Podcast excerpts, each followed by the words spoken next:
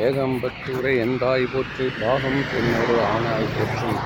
காவாய் கனகத்திரளையே போற்றி கைலை மலையானே போற்றி போற்றி. நீ என்பர்களுக்கு பணிவான வணக்கம். கொஞ்ச நேரம் முன்னாடி ஒருத்தர் ராமாயணம் ராமாயணம் பற்றி பேசிட்டு இருந்தார். அதில் நிறைய பேர் அந்த இந்த சீனு தான் எல்லாருமே ரொம்ப பேர் சொல்லுவாங்க. உதாரணமாக எப்படி மனிதன் வாழணுன்றதுக்கு வந்து என்ன உதாரணம் சொல்கிறாங்கன்னா நம்ம ராமபிரானுக்கு வந்து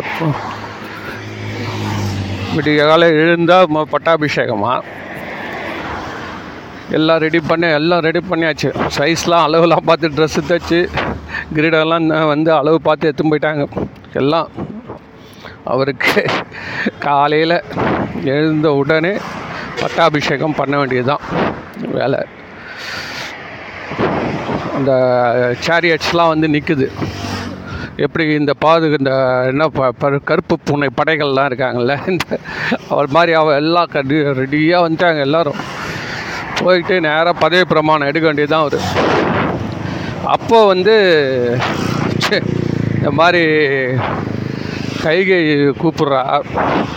சித் சித்தி சித்தி தான் ரொம்ப உயிர் அவருக்கு. இதெல்லாம் கொஞ்சம் ஏற்றி விடுவானுங்க.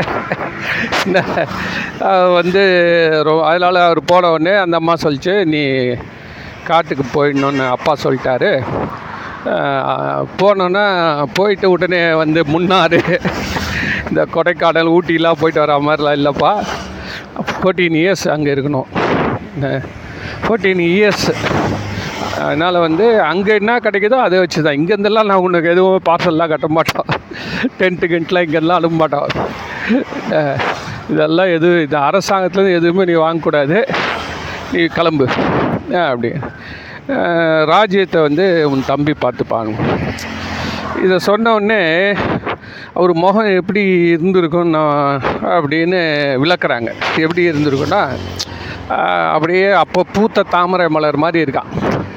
அவருக்கு வந்து இது என்னம்மா? நீங்கள் சொன்ன அப்போ தாம்மா அப்பா ஏம்மா சொல்கிறீங்க அப்படின்னு சாதாரணமாக எடுத்துகிட்டு அப்படியே போகிறார் என்ன? இது வந்து நிஜ வாழ்க்கையில் சாதாரண மனிதனால் இதை பண்ண முடியுமா? இதை பண்ண முடியுமா? சார் நம்மள நாளைக்கு காலையில் போயிட்டு மாப்பிள்ளையாக உட்காரணும்னு போகிறான் சார். காலையில் போய் தாலி கட்டுறதுக்குள்ளார எவ்வளோ எவ்வளோ கலாட்டா நடக்குது இப்போல்லாம்? எவ்வளோ எவ்வளோ கலாட்டா? இவன் தன்னை மாய்ச்சிக்கிறான் அவன் தன்னை மாய்ச்சிக்கிறான் என்னென்னவோ நடக்குது. இந்த மனித மனம் வந்து இந்த மாதிரியெல்லாம் ஒரு மிக பெரும் ஒரு இன்பம் வர போயிட்டு ஒரு சரி உனக்கு பட்டம் இல்லைன்னு சொல்லிட்டா கூட பரவாயில்ல. எங்கே ஒரு இடத்துல கவர்னராக போய் உட்காந்துப்பாரு ராமர். எவ்வளோ உங்ககிட்ட நாடு இருக்குது பிடிச்சி வச்சுக்கிறீங்களா அதில் ஏதோ ஒன்றில் கவர்னராக கொடு. நான் போய் நிம்மதியாக உட்கார்ந்து இருக்கிறேன். காட்டுக்கார அனுப்பிடியாது நான் பண்ணாலும் பரவாயில்லையே. இப்போ என் முன்னாடி வருவேன் காட்டில் போய் நான் இந்த கொசுக்கடியோ இந்த இதெல்லாம் மஸ்கிட்டோ இதெல்லாம் உண்டா? ரெப்பலண்ட் க்ரீம்லாம் உண்டா? எப்படிடா இருக்க போகிறோம் அதுவும் ஃபோர்டீன் இயர்ஸு இன்றைக்கி ரெண்டாயிரத்தி இருபத்தி மூணு ரெண்டாயிரத்தி முப்பத்தி ஏழு வரைக்கும் நீங்கள் காட்டிலே இருக்கணும். இட்டு போய் நம்மளை அசாம் காட்டில் விட்டான் வச்சுக்கோ. என்ன டெய்லி இட்லி தோசை எதுவுமே கிடையாது சார் சாப்பாடு எதுவும் கிடையாது. என்ன மூணு வேலையும் பழம். என்னத்துக்கு ஆகுறது எப்படி எனர்ஜி வரும்? என்ன வரும்? என்ன அநியாயமாக இல்லை இது அதுக்கு? கிட்டத்தட்ட உ- முக்கால் உயிர் போயிட்டு இதுக்கு சம்மந்தம் தானே? அது இல்லாமல் காட்டில் பாம்பு இருக்குது. சார் நேற்று நேற்று ஒருத்த போட்டால் பைலட்டோடைய சீட்டு கீழே நாகப்பாம்பு இருந்துதான். அவன் பாருங்க ஒரே பைலட் இருந்திருக்கிறான். ஏரோப்ளேன் மேலே பறந்துன்னு இருக்கு சார் பேசஞ்சர்ஸோட திடீர்னு ஏதோ சவுண்டு வருது என்னடான்னு பார்த்தா அவன் சீட்டு கீழே இவ்வளோ பெரிய கரு நாகம் இருக்குதான். அவன் அவன் நினச்சி பாருங்க. அவன் தான் உண்மையிலே ராமன்.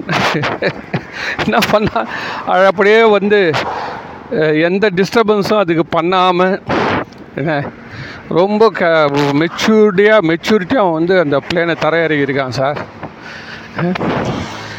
இந்த நம்ம ராமர் இருக்கார்ல இப்போ இந்த இடத்துல வந்து அவர் விருப்பு வெறுப்பற்ற தன்மையில் இருந்தாருன்னு நான் எல்லாரும் புகழறாங்க. விருப்பு வெறுப்பு அற்ற தன்மை. சரி ரைட்டு. விருப்ப வெறுப்பற்ற தன்மையாக இருந்தால் நம்மளும் கிட்டத்தட்ட கடவுள் ஆயிரும். இதே தானே எல்லாரும் சொல்கிறாங்க எல்லா மதத்துலேயும் நம்மளுடைய நம்மளுடைய மதங்களில் அதாவது இந்திய நாட்டில் இருக்கக்கூடிய அத்தனை மதங்கள்லையுமே என்ன சொல்லணும்னா விருப்ப வெறுப்பு இல்லாமல் இருக்கணும். கடவுள் கூட ரெண்டாவது. கடவுள் ரெண்டு பா. ஏன்னா கடவுளே அதான் வந்து சொல்லிட்டு போகிறார் இப்போ இந்த மாதிரி காட்டுக்கு தொத்திட்டாங்க அப்படின்னு ராமர் என்ன பண்ணிருக்கணும்? அவர் கடவுள் சிவபெருமான். ராமர் சிவராத்திரி கொண்டாடிருக்காருன்னு வருது சார் கதை. அயோத்தியில் இருக்கிற கோயிலில் போய் சாமி கும்பிட்டு வராரு. ராமர் வந்து ராமநாதேஸ்வரர் கும்பிட்டுருக்கிறாரு. அதனால் வந்து என்ன பண்ணியிருக்கணும் கடவுள். நேராக போயிட்டு கடவுளாண்ட போயிட்டு சிவபெருமானே இந்த மாதிரி இந்த குடும்பத்தில் இப்படி ஒரு எண்ணம் வந்துடுச்சு. அது வந்து நான் காட்டுக்கு போகிறது வர்றதுன்றத முக்கியத்தை விட இந்த பொறாமைன்றது எப்படி வந்தது? நான் அதனால் இந்த மக்களுக்கு ஒரு திருவிளையாடல் பண்ணி எல்லாரையும் ஒத்துமை ஆக்கி வச்சிடறேன் இன்றைக்கி சாயங்காலத்துக்குள்ளார. என்னத்துக்கு ராமாயணம்.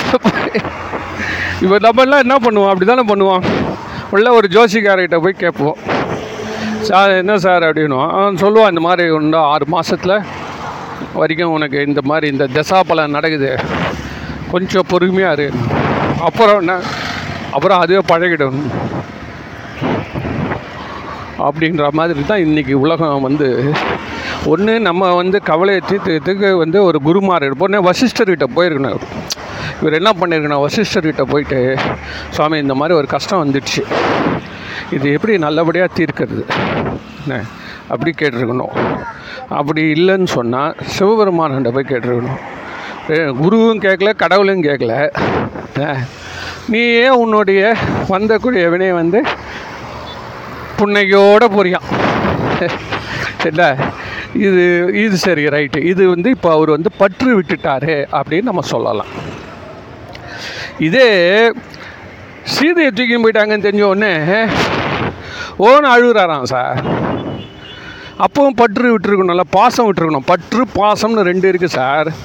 பற்று விட்டுட்டாரு. பற்றுன்றது அந்த புறப்பொருள். பாசன்றது நம்ம உள்ளே இருக்கக்கூடிய மனைவி தானே. மனைவிக்காக அழுகிறார். ஆனால் எல்லா ஞானிகளும் என்ன சொல்கிறான் எல்லாம் வந்து யாவனுமே கூட வரமாட்டாங்க. என்ன?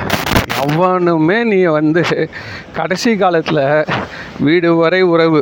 என்ன அதனால் நீ எப்பவுமே பற்று. பாசத்தை விட்டு விட்டு நீங்கள் இறைவனை பற்று பாசத்தை விட்டுட்டதுனாலே உங்களுக்கு இறைவன் வந்துடுவான்றது தான் மேக்சிமம் நம்மளுடைய சமயங்களில் சொல்லப்பட்டிருக்குது. அதே தான் இவர் ஆசை ஆசைன்னுவார். யார்? நம்ம புத்தர். ஆசையை வரும் ஆசை மட்டும் இல்லை சார் அதில் கடமையாக இருக்குது இல்லை. இருந்தாலும் எல்லாத்தையும் விட்டுரு எல்லாத்தையும் விட்டுட்டு நீ வந்து பற்று பாசமற்று என்ன நீ இருக்கணும். ஆ இருந்தியானா? உன் உள்ளே இருக்கக்கூடிய அந்த கு- குண்டலினி சக்தி. முதல்ல மூச்சு தானே டெஸ்ட் பண்ணுறான் டாக்டர் சார் உடம்பு சரியில்லைன்னா முதல்ல மூச்சை டெஸ்ட் பண்ணுறான் சார். நான் என்ன கேட்குறேன் உடம்பு சரியில்லை அப்படின்னா கால் வலி கை வலின்னு போகிறோம் வச்சுக்கலாம் முதல்ல வந்து ஸ்டெதாஸ்கோப் வச்சு மூச்சு பார்க்குறேன் மூச்சு வைத்து விடுங்க. எனக்கு வயிற்றில் கேஸ் ப்ராப்ளம் வயிற்றில் எல்லாம் வச்சு பார்க்கணும். மூச்சு வச்சு பார்ப்பார் முதல்ல பிபி பார்ப்பார். இது இதெல்லாம் நடக்கிறது நம்ம பார்க்குறோம் இல்லையா? ஸோ மூச்சு தான் மெயின் பாயிண்ட்டுன்னு ஒரு குரூப் சொல்லிட்டுங்க. இந்த யோகத்தில் இருக்கிறவங்க இந்த இதில் என்ன சொல்லுவாங்கன்னா மூச்சு சித்தர்களுக்கும் அப்படி தான் வாசி யோகம் மூச்சு. அந்த மூச்சு படபடந்துச்சுன்னா நீ முடிஞ்சிச்சுடா. அந்த மூ மூச்சு படப்படன்னு இல்லாத அந்த யாமை பார்த்தீங்கன்னா இரநூறு வருஷம் ஆகுது முந்நூறு வருஷம் ஆகுது இப்படி வந்து இந்த இப்படி அதனால் நீ வந்து உன்னுடைய மூச்சை வந்து நிறைய விடக்கூடாது ஒரு நாளுக்கு. புரியுதுங்களா? அதனால் இப்போ வந்து இந்த மாதிரி சொல்கிற பட்சத்தில் இவர் வந்து மனைவி போயிட்டா அப்படின்னோடனே இவர் என்ன பண்ணியிருக்கணும் ஒன்று தன் கடவுளாக சிவருமான போய் கேட்கணும். இல்லைன்னா தன் குரு வசிஷ்டரை கேட்கணும். அப்படி இல்லைன்னு நீ சொன்ன ரெண்டுமே இல்லை அப்படின்னா விதி மனைவி போயிட்டான்றது விதி. என்ன? வந்து எங்கே போனானே தெரில. அது ஏன் அழுகுற? முதல் முதல்ல நீ வந்து அதையும் ஒரு கடமையாக செய்ய தேட போயிட்டு. அது ஏன் அழுகுற? அப்போது உன்னுடைய இந்த பற்று பாசத்துலேருந்து பற்றுலேருந்து நீங்கள் தவிர்த்து பாசத்துலேருந்து நீங்களேன்னு தெரியுது. அதோடைய வினையும் அப்புறம் அவர் அனுபவிக்கிறார். மனைவியை கூட்டின்னு வந்து வச்சு அப்பவும் ஒழுங்காக வச்சு வாழல வச்சுக்கேன். ஸோ அவருக்கு வந்து ஒரு கடவுளாக பிறந்தவனுக்கு என்ன ஜனங்களுக்கு எப்படிடா வாழணும் எவ்வளோ கஷ்டம் நஷ்டம்லாம் வரும் ராஜா வீட்டில் பிறந்தாலும். எவ்வளோ கஷ்ட நஷ்டம்லாம் வரும். அது எல்லாத்தையும் தாண்டி நம்ம வந்து பாருங்கள் பாருங்க. இதில் வந்து ஒரு சித்தர் ஒருத்தர் பாடுறாரு. கொல்லன் உலை போல கொதிக்குதடி என் வயிறு. நில்லென்று சொன்னால் நிலைநிறுத்த கொடுவதில்லை.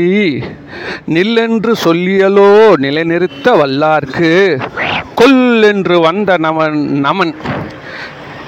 என் கண்ணம்மா குடி ஓடி போகவானோ ஊட்ட உற விட்டே ஓடிடுவானோ. ஏமா எப்படின்னா நம்ம சொன்னோடனே நம்ம மனசு நின்றுதே வச்சுக்கோங்களேன். நம்ம மனசு நின்றுதுன்னா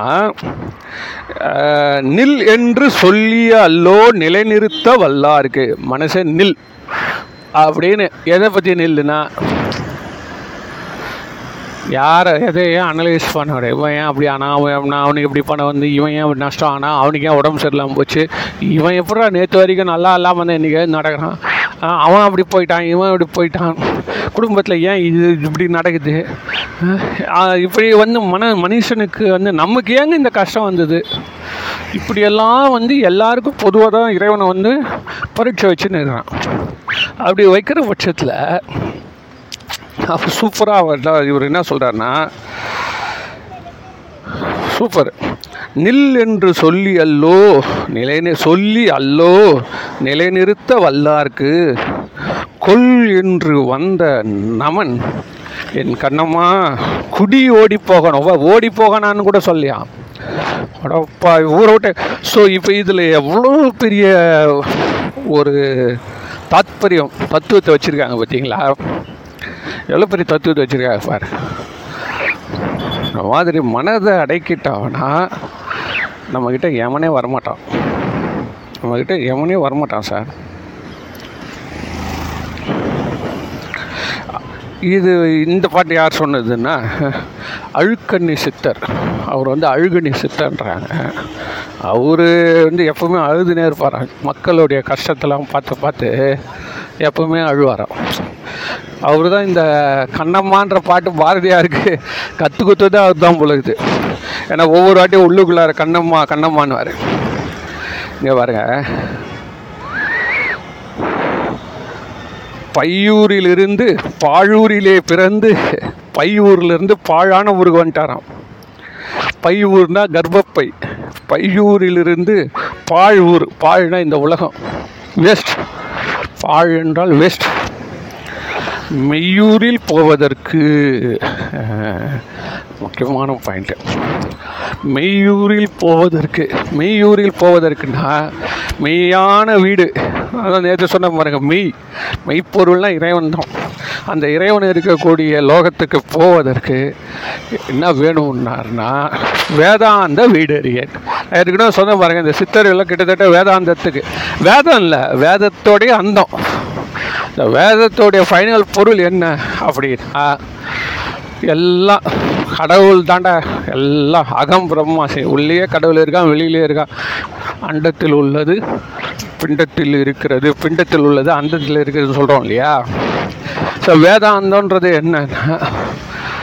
எல்லாம் வந்து நம்ம பாசாபாசங்களை திறந்து விட்டால் நாம் பிரம்மம் ஆயிடுவோம் இதே தான் இவங்களும் அதே தான் சொல்கிறாங்க என்ன?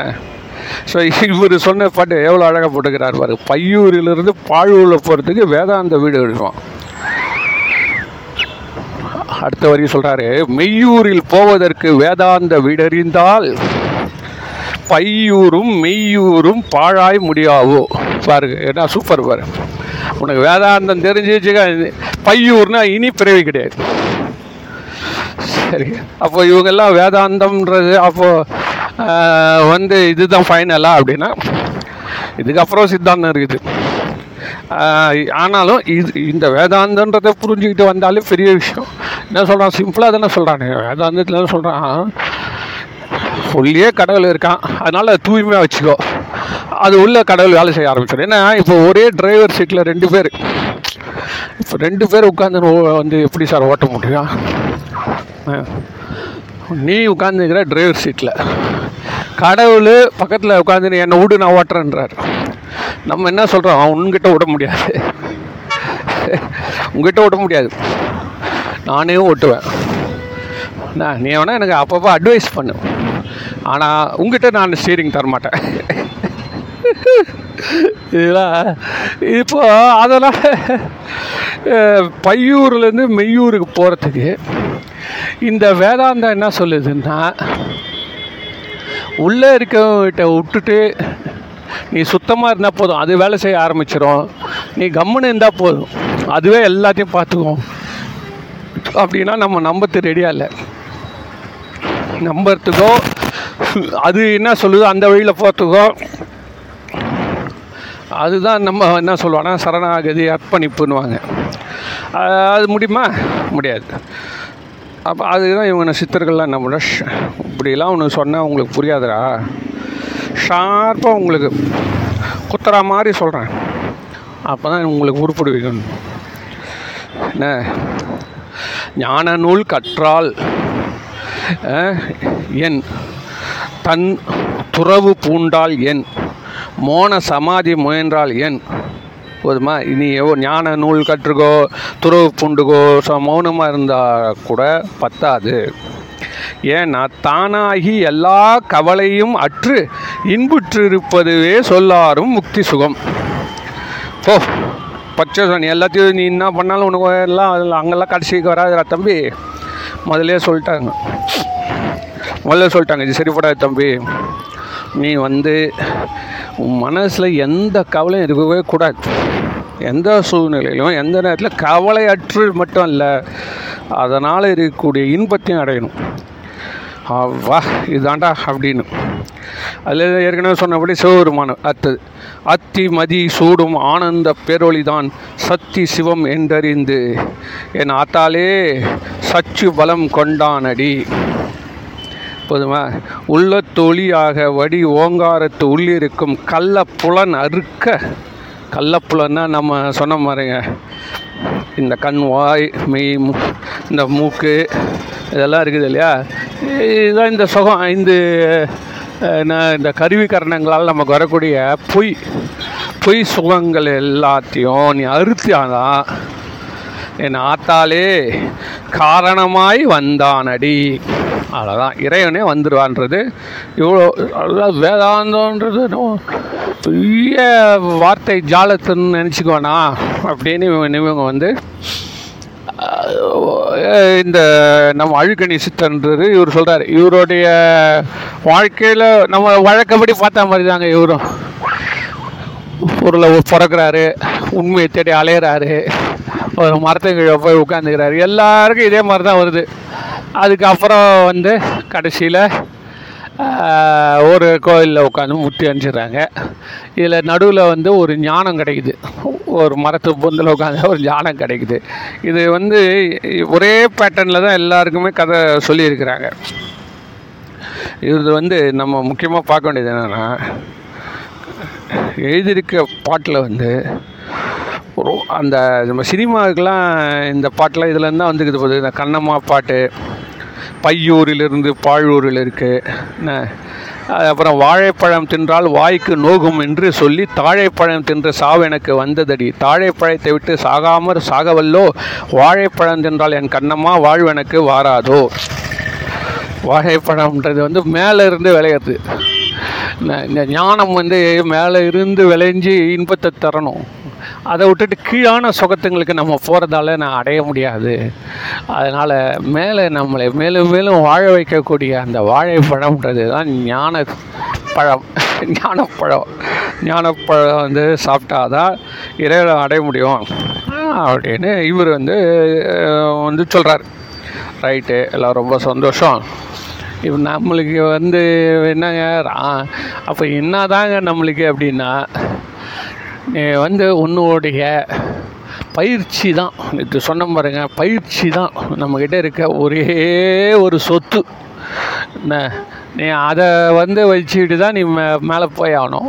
அதில் பயிற்சி பண்ண பண்ண பண்ண அந்த கோச்சிங் கிளாஸு இந்த அடியார்கள் கூட்டத்தோடு இருக்க இருக்க இருக்க நமக்கு ஒரு தெளிவு வந்துடும் நமக்கே ஒரு தெளிவு வரும். அந்த தெளிவு வந்து ஏற்கனவே சொல்லி வச்சவங்க லைனில் வந்தாலும் சரி வராமல் போனாலும் சரி உனக்கு செட் ஆயிடுச்சா? அதுதான் உனக்கு ஞானம். நீ அதை தான் மற்றவங்களுக்கு சொல்லுவ. இப்படி வந்துருப்பா இப்படி வந்துருப்பா இந்த பக்கமாக வாப்பான்னுவ நீ வ- நீ ஒரு ரோடு மேலே ஏறி நின்று வழி தவறி வரவிட வந்து இப்படி வாப்பா இப்படி வந்துருங்க அப்படின்னு. அவன் வந்து காலை வைக்கிட்டு யோசனை பண்ணுவான். சார் செருப்பு மாட்டிக்குமா? சேருமா இருக்குது அப்படின்னு. நீ வாப்பா நான் தான் வந்திருக்கல நீ வான்னா. அவன் தப்பு தப்பாக விழுந்து எழுந்து வருவான். ஏடா உனக்கு இருக்க பேலன்ஸ் அவனுக்கு இல்லை. ஒவ்வொருத்தரும் ஒரு ஒரு விதமாக மனுஷங்களை மேலே கூடுவாங்க. அதான் வந்து ராமகிருஷ்ணன் சொல்லுவாராம். அந்த மாதிரி ஒரு பெரிய செவுரு. ஒரு தேன் கடல் ஒன்றா சார் பார் கடல் ஒன்று அதுக்கு பக்கத்தில் ஒரு பெரிய செவுரு கட்டி வச்சுருக்கானோ சீன பெருஞ்சுவர் மாதிரி. அதில் இந்த பக்கத்தில் செவுத்துக்கு அந்த பக்கம் பார்க்கடல் தேன் கடல் இந்த பக்கம் இருக்கிறது எல்லாம் வந்து மனிதர் வந்து கிராமங்கள்லாம் இருக்குது. இவங்களுக்கு தெரியாது. சத்தம் தான் கேட்டுக்கிறாங்களே தவிர்த்து அங்கே அது பக்கத்தில் என்ன இருக்குதுன்னு தெரியல. இதில் வந்து ஒரே ஒரு சித்தர் ஒருத்தர் வந்தார். வேகமாக சித்தரோ முனிவரோ வர வச்சுக்கல ஒரு அந்த போல் வாழ்த்து மாதிரி எடுத்து அப்படியே டக்குன்னு தாண்டி அந்த செவுத்து மேலே ரெண்டு பக்கம் கால் போட்டு உட்காந்துக்கிறார். உட்காந்து ஜனங்க இதை பார்க்க கேட்குறாரு ஜனங்கள்லாம் சொல்கிறாங்க அந்த பக்கம் என்ன இருக்குது? இப்போ சுவாமி எங்களுக்கு கொஞ்சம் சொல்லுங்கள் அப்படின்னு. இது இது சொல்கிறோன்னு சொல்லிவிட்டு இந்த பக்கம் சவுத்துக்கு கீழே கொஞ்சம் ஒரு அடி கீழே வரைக்கும் தழும்பின்னு இருக்குது அது என்னான்னு கொஞ்சம் எடுத்து ஒரு கை எடுத்து சாப்பிட்டு பார்த்தாரா. சாப்பிட்டு பார்த்தா அது வந்து பேரானந்த பெருமை அனுபவமாக இருக்குது. உடனே என்ன பண்ணுறாராம் அப்படியே குச்சிட்டாராம் டா டா டா டா டா டா. இப்போ நம்ம பசங்களாம் எப்படி இந்த லவ் பண்ணிட்டு இழுத்துன்னு ஓடிடுறாங்க இப்போ அப்பா அம்மா அவ்வளோ கஷ்டப்பட்டு வளர்த்துருப்பாங்க. அந்த பொண்ணோ அந்த பையனோ என்ன பண்ணால் ஒரே ஜம்ப் அவ்வளோதான் மற்றதெல்லாம் பற்றி பேச்சே கிடையாது. இப்போ இந்த பக்கம் இந்த சாமியார் இவ்வளோ நாள் சோத்தை போட்டு இந்த கிராமம் வளர்த்து வச்சுருந்தது. அவங்களுக்கு அவர் இட்டாது இந்த பக்கம் இந்த பக்கம் என்ன இருக்குதுன்னு பார்த்து சொல்லுன்னா போனவன் போனவன் தான். அதுக்கப்புறம் ஒருத்தன் வந்தான் அதுக்கப்புறம் இன்னொரு சாமியார் இட்டுன்னு வந்தாங்க. அவர் என்ன பண்ணார்? அவர் சொல்கிறார் நான் அந்த சா ரெண்டாவது வகை தான் நான். என்ன நான் மேலே ஏறி உட்காந்துன்னு சாப்பிட்டு பார்த்துட்டு ஜனங்களெல்லாம் பார்த்து இந்த பக்கம் தேன் இருக்குது ஆனால் இது உயரத்தில் இருக்குது நீங்கள் தாவணும்னா ஏற்கனவே நல்லா முயற்சி பண்ணுங்கள் அந்த கொம்பு வச்சு தவம்ன்ற அந்த கொம்பு இருக்குதுல்ல போல் வால்ட் அதை வச்சு வச்சு வச்சு வீட்டாண்ட கொஞ்சம் கொஞ்சமாக ஜம்ப் பண்ணி பாருங்கள் நல்லா ஒரு ரெண்டு வருஷம் மூணு வருஷம் ஜம்ப் பண்ணி இந்த ஹைட்டுக்கு நீங்கள் வரலாம். வந்தீங்கன்னா உங்களுக்கு இந்த தேன் கிடைக்கும். அந்த தேன்னால் நம்மளுக்கு ஆனந்தம் கிடைக்கும். அப்படின்னு ஒன்று ரெண்டு பேர் தான் கண்டவர் விண்டிலர் விண்டவர் கண்டிலர்னு இருக்குல்ல அதுக்கு எதிர்ப்பாக கண்டும் சொல்லியிருக்கிறாங்க. அதுதான் முக்கியமான இந்த நால்வர் பெருமக்கள் செஞ்சது எல்லாமே அதுதான். அவன் நினச்சிருந்தானா அப்படியே போயிட்டுக்கலாம். இ- இல்லைன்னா அறக்குறையாக சொல்லிட்டு கூட எகிரி குச்சிட்டுக்கலாம் இப்போ சித்தர்கள்லாம் ஒன்று மாற்றி ஒன்று உள்ளே வச்சு தானே சொல்லிட்டு போகிறாங்க வந்து ஏன்னு கேட்டால் உனக்கு உண்மையான இன்ட்ரெஸ்ட் இல்லைன்னா நீ தாண்ட முடியாது. சும்மா நான் சொல்லி கொடுத்தன்றதெல்லாம் ஸ்பூன் ஃபீடிங் பண்ணாலாம் உன்னால் தாண்ட முடியாதுன்ற ஒரு கோவத்திலே அவங்க போயிடுவாங்க. நான் சொல்லி சொல்லி பார்ப்பான் குதிரா குதிராட்டு நீ எகிரி எகிரி குச்சி ஊந்துன்னு இருப்ப. அப்புறம் போயிடுவா வீட்டுக்கு வரமாட்டேன் இது மாதிரி எல்லாம் அவங்க பார்த்துட்டாங்க. எல்லோரும் எல்லாரும் முக்தி அஞ்சுட்டா அப்போ கடவுளுக்கு என்னங்க வேலை இருக்குது? அப்போ முக்தின்னு ஒன்று எதுக்கு வச்சான்? அப்படின்னா இங்கே வந்து இந்த உலகத்திலேயே நீ கடவுளை போல் வாழலாம். ஏன்னா கடவுளுக்கு அனுபவம் கிடையாதான் இதுதான் பெரிய பியூட்டி என்ன சொல்கிறாங்கன்னா கடவுளுக்கு எந்த அனுபவம் கிடையாது. ஏன் இல்லைங்க அனுபவம்னா ஏற்கனவே தெரியாது. ஒன்று தெரிஞ்சால் தான் அது பேர் அனுபவம். புரியுதுல்ல? புதுசாக ஒன்று வருது அப்படின்னா அதுதான் அனுபவம். ஏற்கனவே எல்லாம் நம்மளுக்கு தெரியும் அப்படின்னா அதில் பெரிய அதில் அனுபவம் இல்லை. அது வந்து என்ன சொல்கிறதுனா ஒரு தினப்படியான ஒரு பயிற்சி. அவ்வளோதான் புரியுதா? அதனால் அதை நம்ம அனுபவம் அது ஒரு சுவைன்னு சொல்லாமல் அனுபவம் கிடையாது. அனுபவன்றது புதுசாக புதுமை. இறைவனுக்கு தான் எல்லாம் தெரியும். ஏன்னா அவன் தான் எல்லாமே அவங்ககிட்ட தானே படிச்சிருக்கிறான்.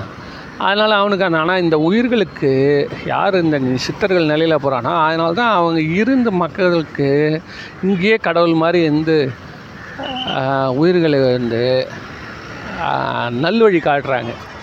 அப்புறம் விருப்பப்பட்டப்ப ஜீ ஜீவ சமாதி ஆகிறாங்க. ஜீவ சமாதி ஆகிறாங்க. அதனால் இதெல்லாம் நம்ம அதாவது அவ்வளோ தொலைவு இருக்கிற பிரச்சனையில் நம்மளை பாதிக்காமல் இருக்கணும்னாலே நம்ம லெவலில் நம்ம ஒரு சித்தராக இருக்கணும். நம்ம ஒரு தடுப்பூசி போட்டால் தானே இங்கே இருக்கிற நோய் வராமல் ஆப்பிரிக்காவில் இபோலா வருது அது வேறு. இங்கே வந்திருக்கிற கொரோனாவுக்கு நம்மளை காப்பாற்றி நம்மளுக்கு ஒரு தடுப்பூசி வேணும்ல. அந்த தடுப்பூசி தான் இந்த மாதிரியான ஞான பயிற்சிகள். இன்றைக்கி வரைக்கும் நீங்கள் எந்த டிஸ்டர்பன்ஸ் எல்லாம் நம்ம வந்து எவ்வளோ க- மோசமான ஒரு ரியாக்ஷன் கொடுக்க வேண்டிய சூழ்நிலையெல்லாம் வந்திருக்கோம் சார் ஒரு மோசம். நேற்று ஒரு அப்பா வந்து பையன் போட்டு அஷ்டாம் பொழுது ஏதோ வந்து பையனை வந்து எழுப்பி விடுன்னு சொல்லிட்டு பையன் படுத்துருக்கிறான். கால் மணி நேரம் கழிச்சு வந்து அப்பா எழுப்பியிருக்காரு. அவன் ஒன்று நான் தான் ஒன்று எட்டரைக்கு எழுப்பி சொன்னேன். எட்டே முக்கா ஆயிடுச்சேன்னா நான் நீ வச்ச வேலைக்காரனா நான்? போடா அப்படின்னு இருக்கான். திட்டியிருப்பான்ல. அவன் வந்து அவனை உடனே எழுந்து கோவத்தில் என்ன பண்ணான் தூக்கத்தில் என்ன கனவு கண்டானோ தெரில ஒரே ஒரு சவுக்கு கட்டை எடுத்து அந்த மண்டை மேலே போட்டால் அவங்க அப்பா செஞ்சுட்டான் கேரளாவில் நடந்துருக்குது. ஸோ இதுதான் ரியாக்ஷன் சார் ரியாக்ஷனில் தான் நம்மளுடைய நம்மளுடைய விதியே இருக்குது அதனால் ஆக்ஷனை தடுக்க முடியாது. நம்மளுக்கு அது இதெல்லாம் நம்ம இந்த ஞானிகள் கதையை கேட்டு கேட்குறப்போ கொஞ்சம் யோசனை பண்ணுவோம். சரி நம்ம பா அன்னசரியாக எல்லாத்துக்கும் இதுக்கு ரியாக்ஷன் கொடுத்துன்னு இருக்குது ஸோ நம்மளுடைய வாழ்க்கை நம்மளை பொறுத்த வரைக்கும் ஒரு ஆனந்தத்தை ஒரு தெளிவை கொடுக்குன்றதை சொல்லி இன்றைக்கி நான் இதை நிறைவு செய்கிறேன் நன்றி வணக்கம்.